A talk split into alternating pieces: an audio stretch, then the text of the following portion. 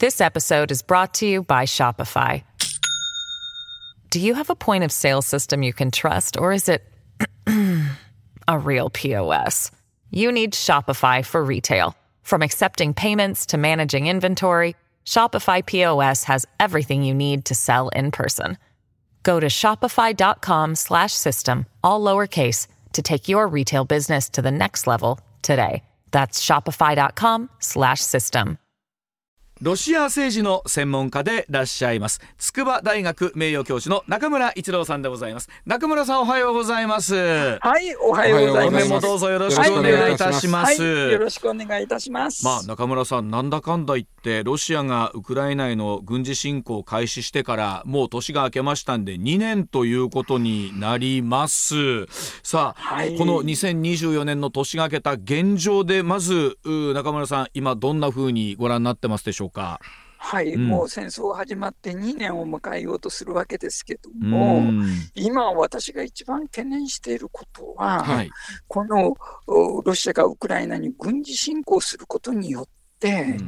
どっちが勝つ、負けるっていう、そういった話はもう意味がないというふうに思ってます。つまりはい。現実に何が起こってるかと言いますと、うんロシアが軍事侵攻している、まあ、ウクライナ東部、南東部では、うん。もはや廃墟と化してしまってて、もう誰も住めない状況になっていると。そして地雷がたくさん埋められてて、うん。そしてこれはまあウクライナ情報になってしまいますけども、うん。ロシアが埋め込んだ地雷を撤去するのに、うん。757年もかかるのではないかという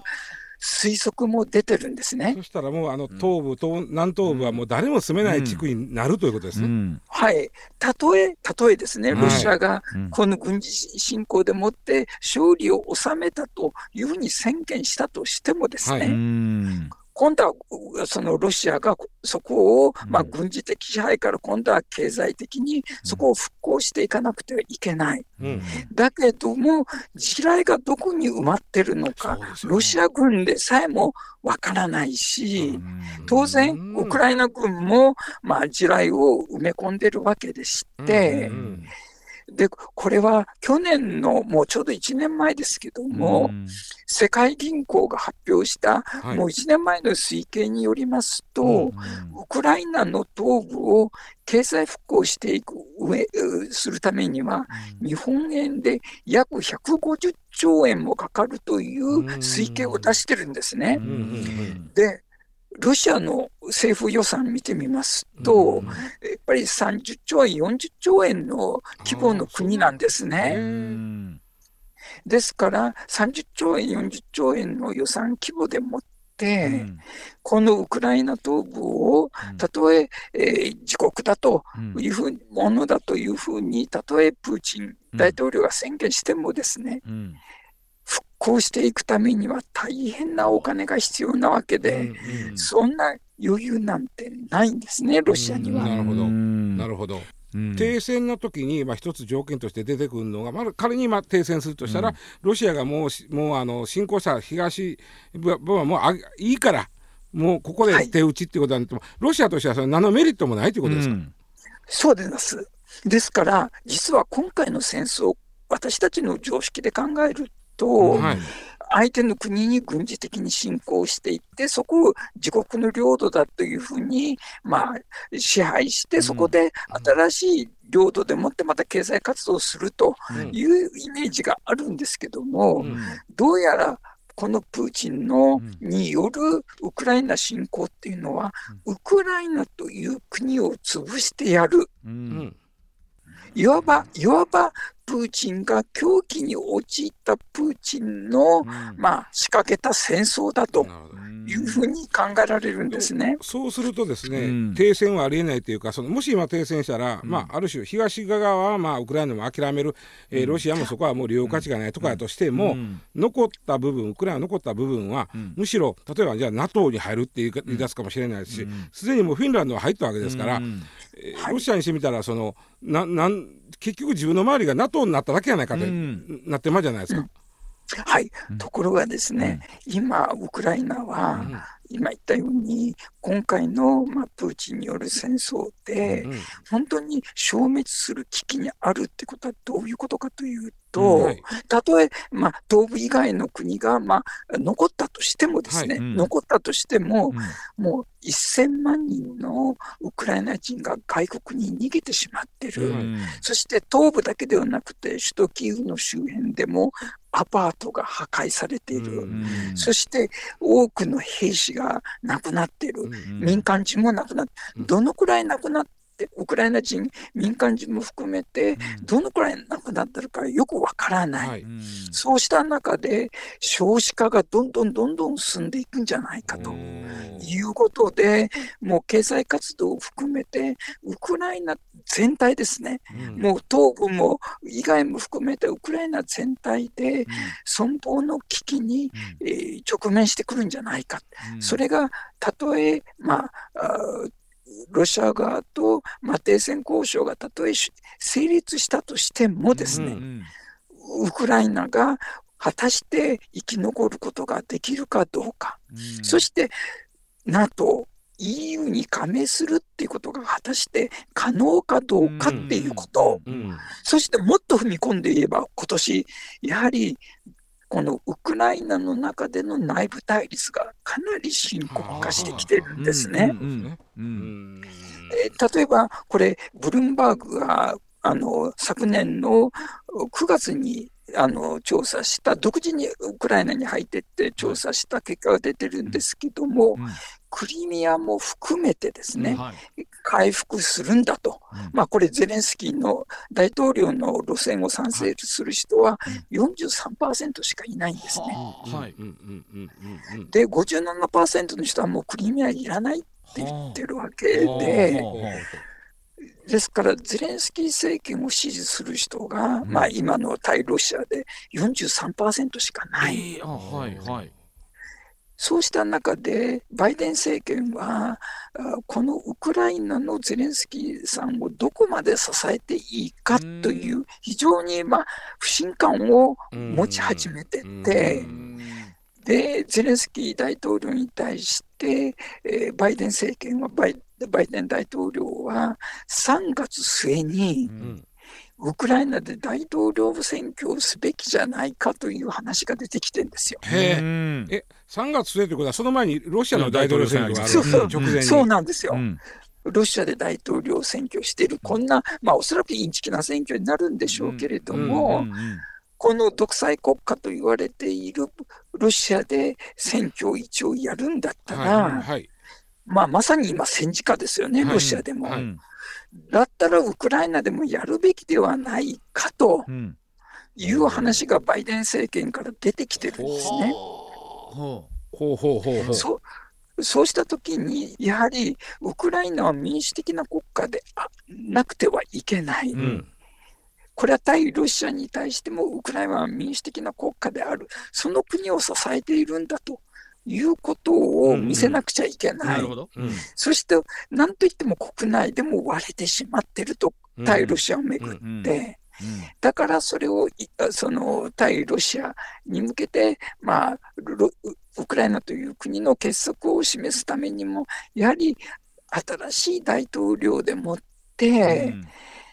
ウクライナの将来を考えていかなくちゃいけないというふうに考えている。果たしてまあ、ゼレンスキー大統領はこの話に乗るかどうかってまた全く別問題ですけども、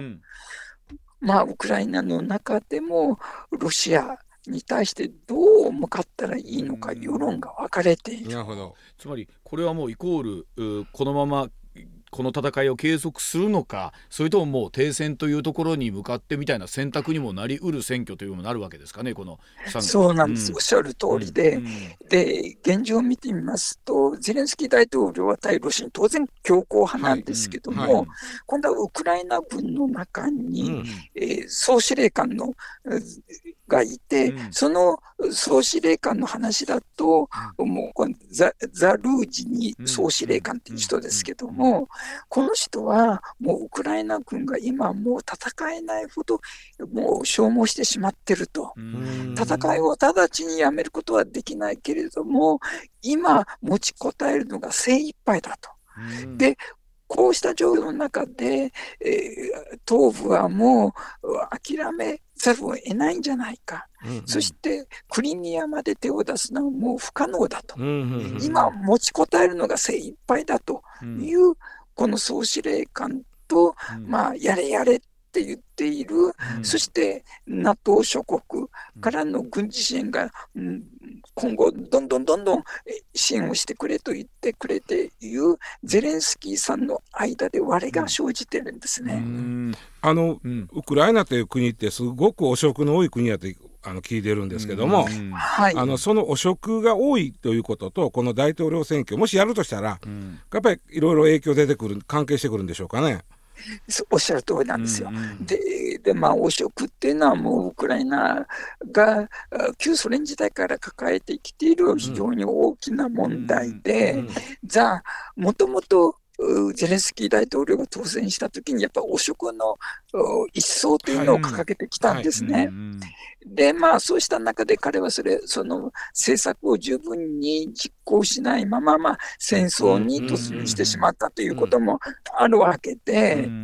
したがって、まあ、EU に加盟だとか、例えば今度は NATO に加盟ってなった場合に、その、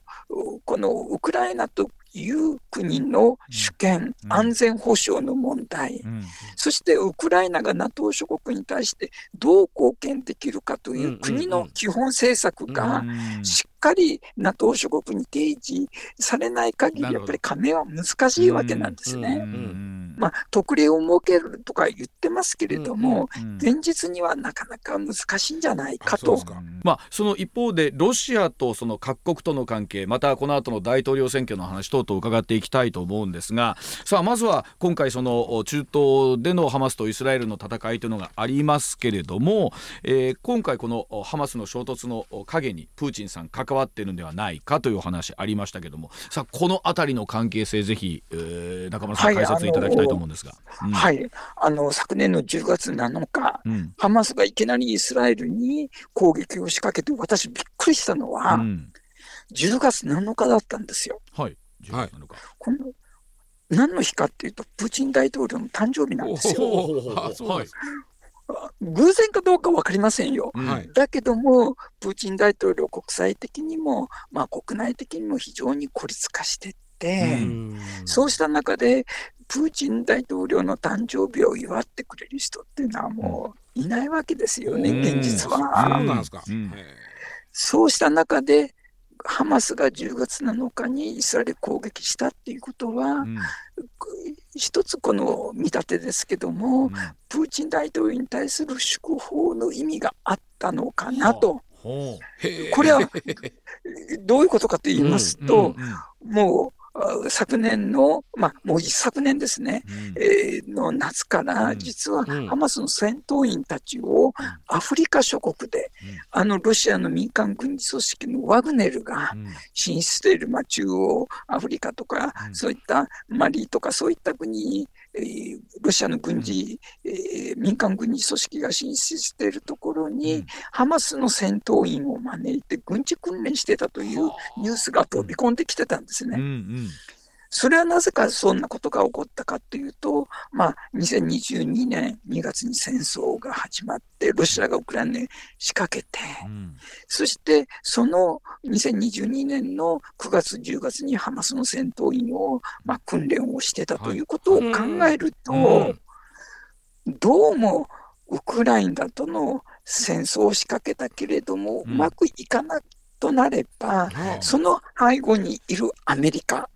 の兵力を削ぐために、うん、実は第二の先端を開くために、実はハマスを軍事、えー、戦闘員を軍事訓練してって、そうした流れの中で、どうもウクライナへのその侵攻がうまくいかない、その背後にいるアメリカを妨害するために、うん、ハマスを使ってイスラエルを攻撃させ、アメリカの戦力を削ぐという戦略に出たんではないかという見立てができるわけなんですね。まあ、理屈はそう思ってますし、で、まあ、イランあたりがその兵器をね、ハマスに渡してるのもあったら、そこは流れまあありますよね。しかも、まあ、でも、ですから今はそのハマスとイスラエルというところの争いになってますけれどもこれが一歩間違えるとさらに大きな戦火になっていく恐れがあるということにもなりますよねこれね。うん、そうですよね、ですから、まあこのウクライナのへの軍事侵攻がなかなかプーチン思ったようにいかない、うん、3月には大統領選挙がある、うん。うん、そして国内的になんか戦果を掲げなくちゃいけない、うまくいかない、やっぱりバックにアメリカがいるってことになれば、うん、ますますこのハマス、まあ、中東をめぐる情勢がハマスとイスラエルからもっともっと拡大していく可能性、イランが直接手を出していく、イランとイスラエルの戦いにまで拡大しかそんなことだったら大変ですよね、もう第三次世界大戦になっていきそうな、なっちゃうんですよね。あのそれこそロシア、ウクライナ侵攻の時はそんなお話ありましたが、ますます今度はその濃度がということになると思います。はい、そうですね、あのそれでいうと今ロシアと今度中国の関係っていうのは中村さん今現状どうなんですか？はい、あのね、ロシアと中国の関係、これまでね、特に2014年以降ですね、ロシアがクリミアに軍事侵攻した後ですけども、うん、まあ、強制的に併合した以降ですけど、だんだんだんだんロシアっていうのは中国との関係を深めてきたんですね。うんうん、欧米が敵になってきますから。うんうんそして中国を当てにしてきたんですけども、さすがにここに来で、習近平国家主席もプーチンとはちょっと付き合いきれないっていうよりも、うん、もっと言えば、困った、困っているロシアを利用して一儲けしてやろうという動きが見えてきたんです。というのはどういうことかと言いますと、ロシアっていうのは、このウクライナ侵攻前まで EU に天然ガスをいっぱい送ってたんですね。EU 全体の42%の天然ガスはロシア産だったんですね。そこがほとんど止まってしまったんですね。うん、もう輸出できなくなった。経済制裁ですので、うん、欧米による、うん、困ったロシアは、これを中国にいっぱい今度は輸出することにな、したんですね。で、中国は困ったロシアから、まあ、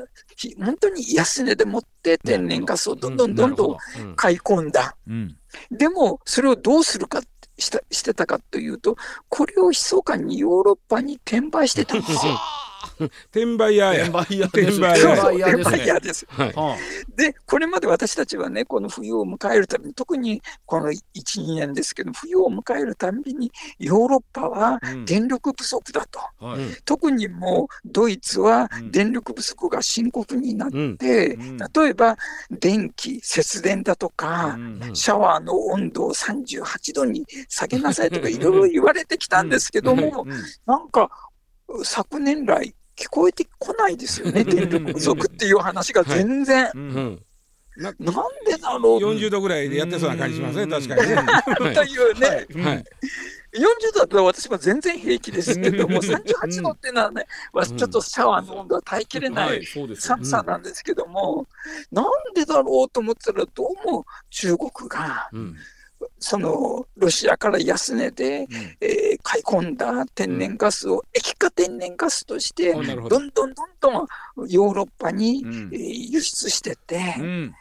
ですからもうヨーロッパは逆にこうロシア抜きで、ロシアの天然ガスをもう、パイプラインではなくて、中国からもらっちゃえばそれで済むと。そしてアメリカはい、中国はけちょっと上乗せしてもちろん儲けてると思うんですけど、うんうん、そんなにぼぼったくってるわけじゃなくて昔ロシアがヨーロッパに売ってたぐらいの値段で売ってることですか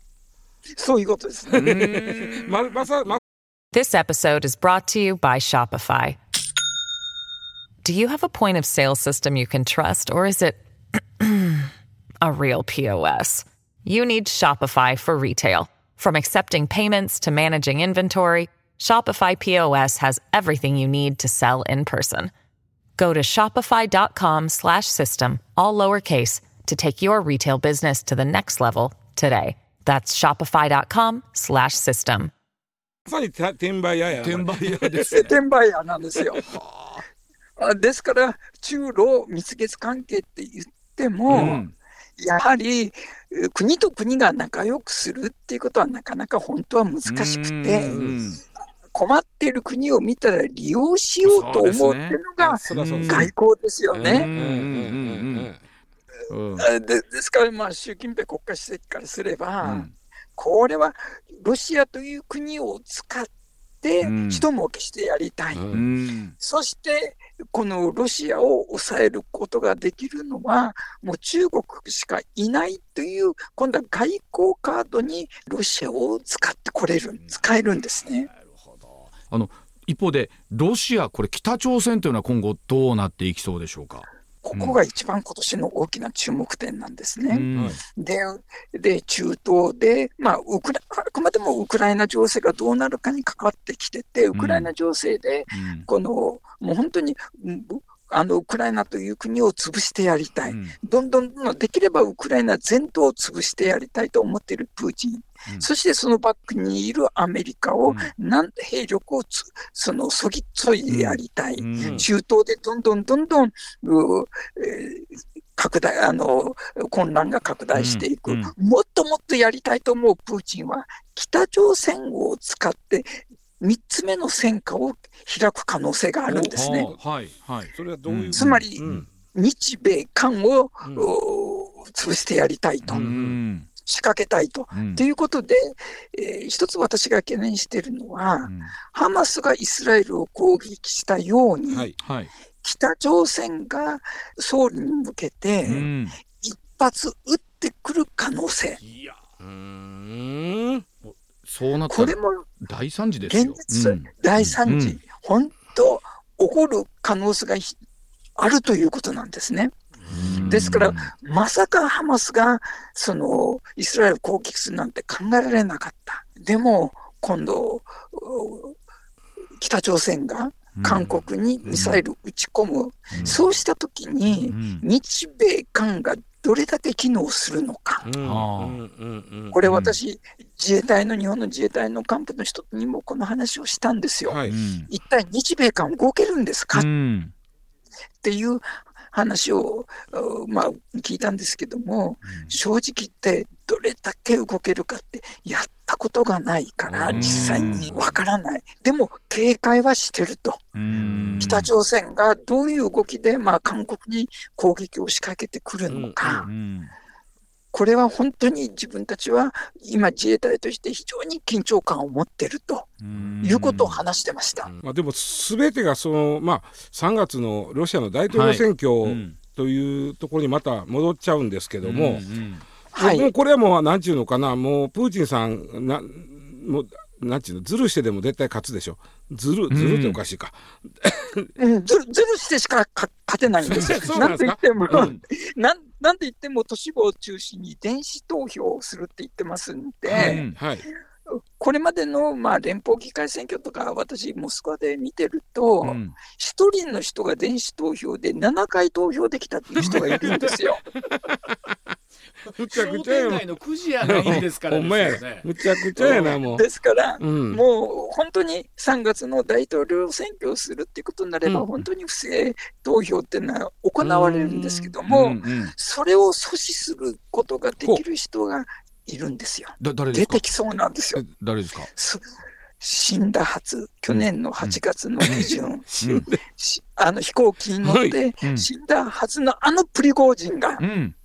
実は生きていて、しかもウクライナに潜んでいて、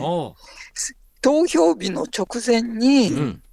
出てきて、うん、この大統領選挙、プーチンを勝たせるわけにいかないと、い。うことで、この選挙を阻止するために、うん、このプリゴージンが姿を現すんではないかと、はい、いうことが、うんロシアのメディアにほぼ毎日のように書かれてます。それは本当にそう思ってらっしゃるわけですか？いや僕わかんないですか、はい、あのロシア人の約20%近い人たちが、うん、プリゴジンはまだ生きているというふうに思ってて、うんうん、あれちょうど、うん、はい、8月に飛行機落ちた時に、確認したんじゃなかったんですか、うん搭乗者名簿には載ってるとい。う搭乗者名簿がありました。ただ、乗ってたその飛行乗っていたであろうその飛行機は、あのワグネルという民間軍事組織ですね、彼の持ってる、そこの専用機なんですけども、うん、1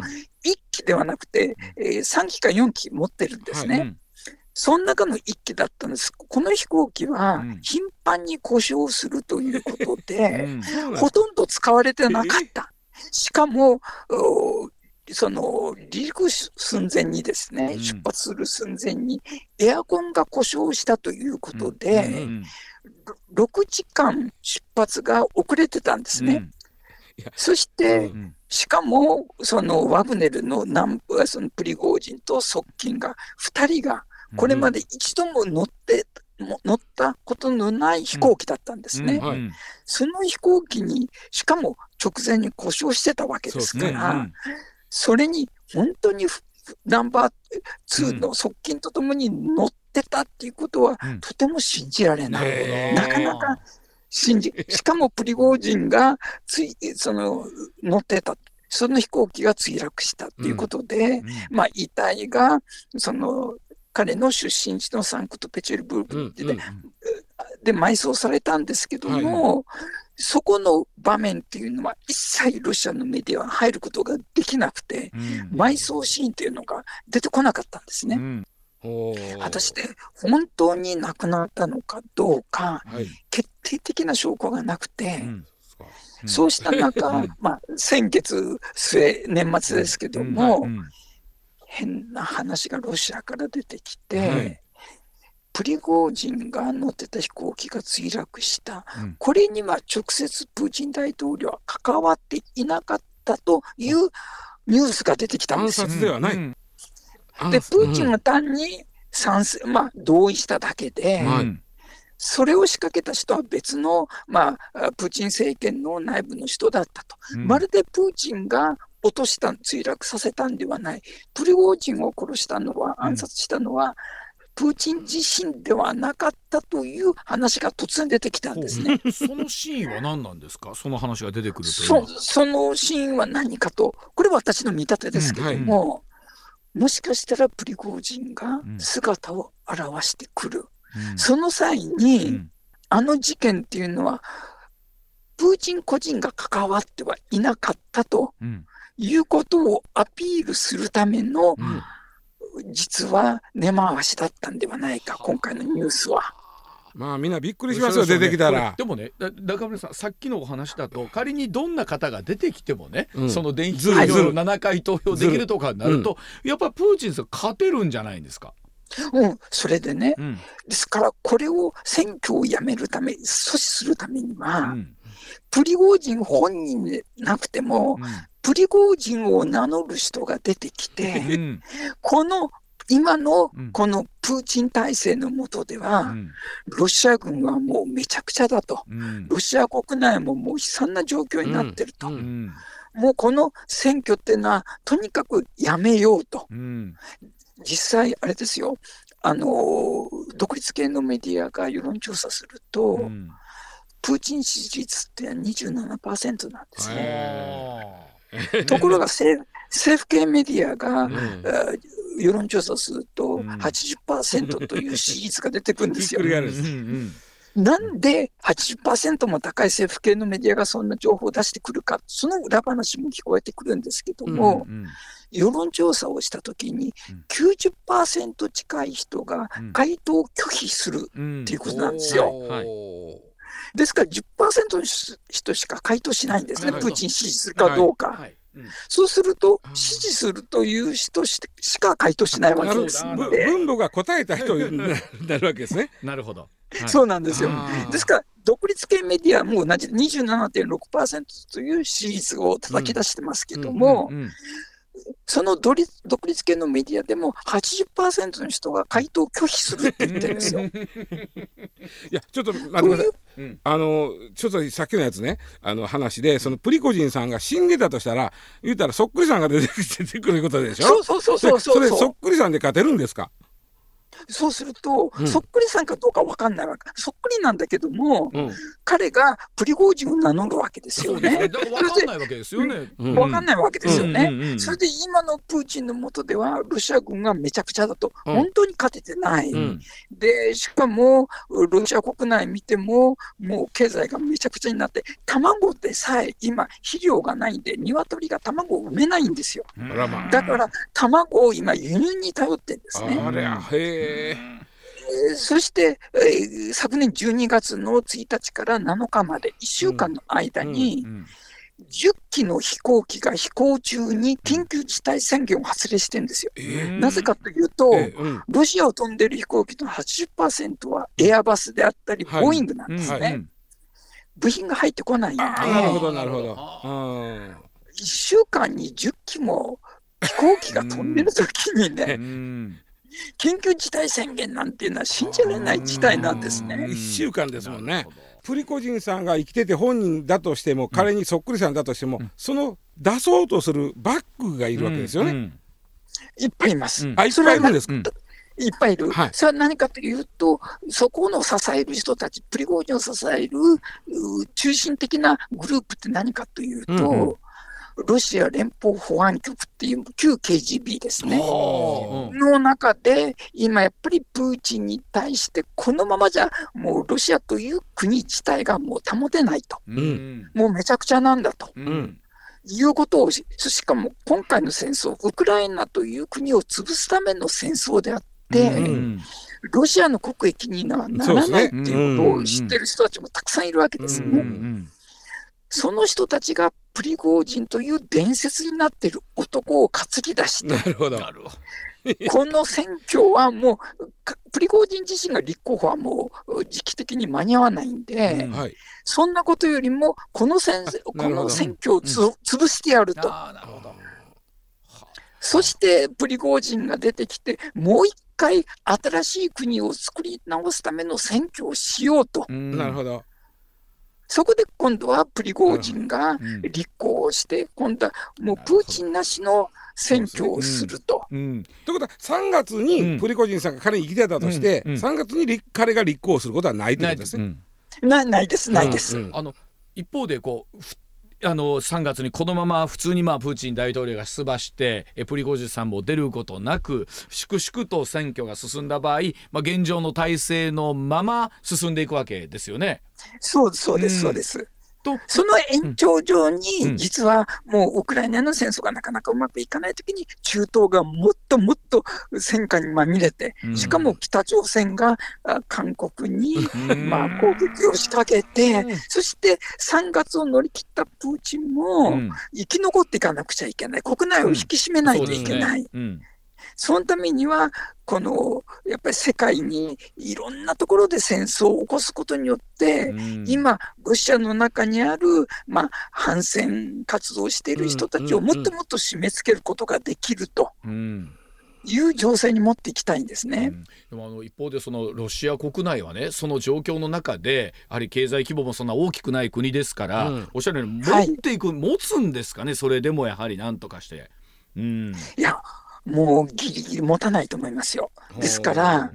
やっぱりロシアという国を、まあ、帝政ロシア時代から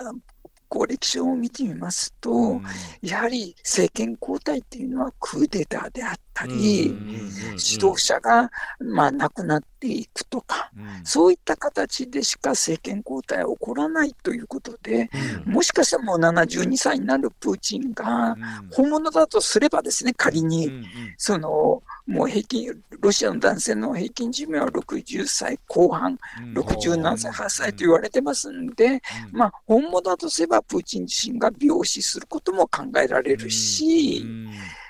クーデターが起こる、または暗殺が行われると。いったような形で、えー、このロシア社会っていうのは一つの大きな節目を迎えるんではないかと。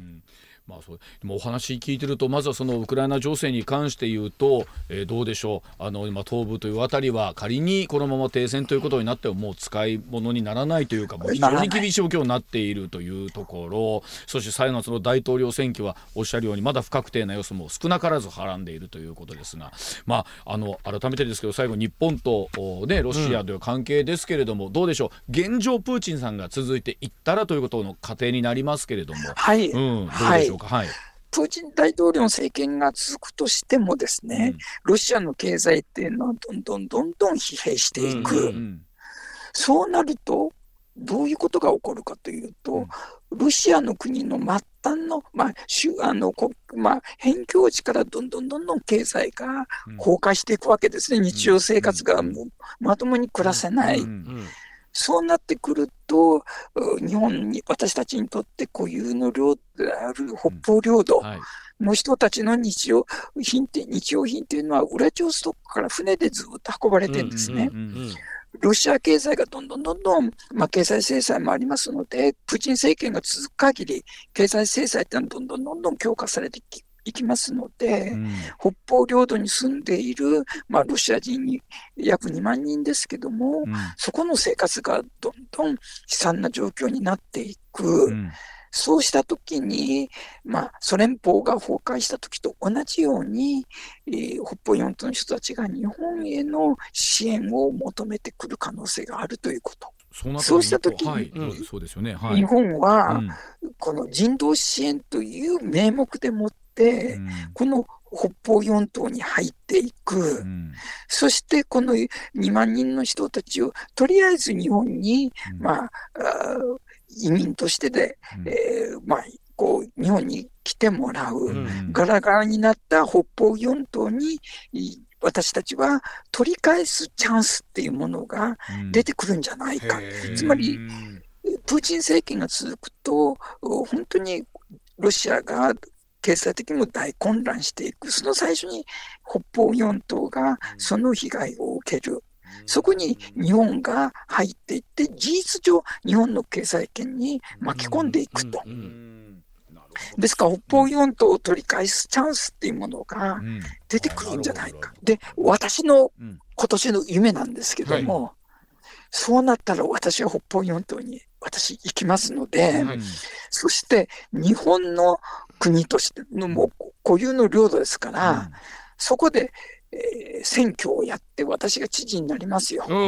方四島の。寒いですよ。いい。で、本当に大阪の皆さんにの飛び地でもいいので、大阪府の、そうそうそう、として、あそこは本当に温泉もあるし、あそうなんですね。カニもあるし、ね、そうです美味しいものがあるんで。ウニもあるよ。ウニもある。そうそう、ウニもあるし、カニもあるし、皆さん、大阪に育ったでも美味しいものが大好きなので。もしそうなったら、行きますよ、僕。そうですね。ね、我々ももちろん観光で。はい。ね、はい、皆さんで出かけて、あそこに北方領土にいて、根室から船を出してもらったらすぐ行きますので、そして大阪の人たちがあそこをみんな、ね、あそこの、今度は本当に日本の固有の領土として、いやでもなんかあの、まあ、それはもしそうなったら、ちょっと可能性としてはどんどん夢が広がるわけですけどね。ですけどね、わ、かりました。はい、あのまた中村さん3月の大統領選挙を含めて、あのいろいろと番組でお世話になると思いますが、本年もどうぞよろしくお願いいたします。ありがとうございました。よろしくお願いいたします。失礼いたします。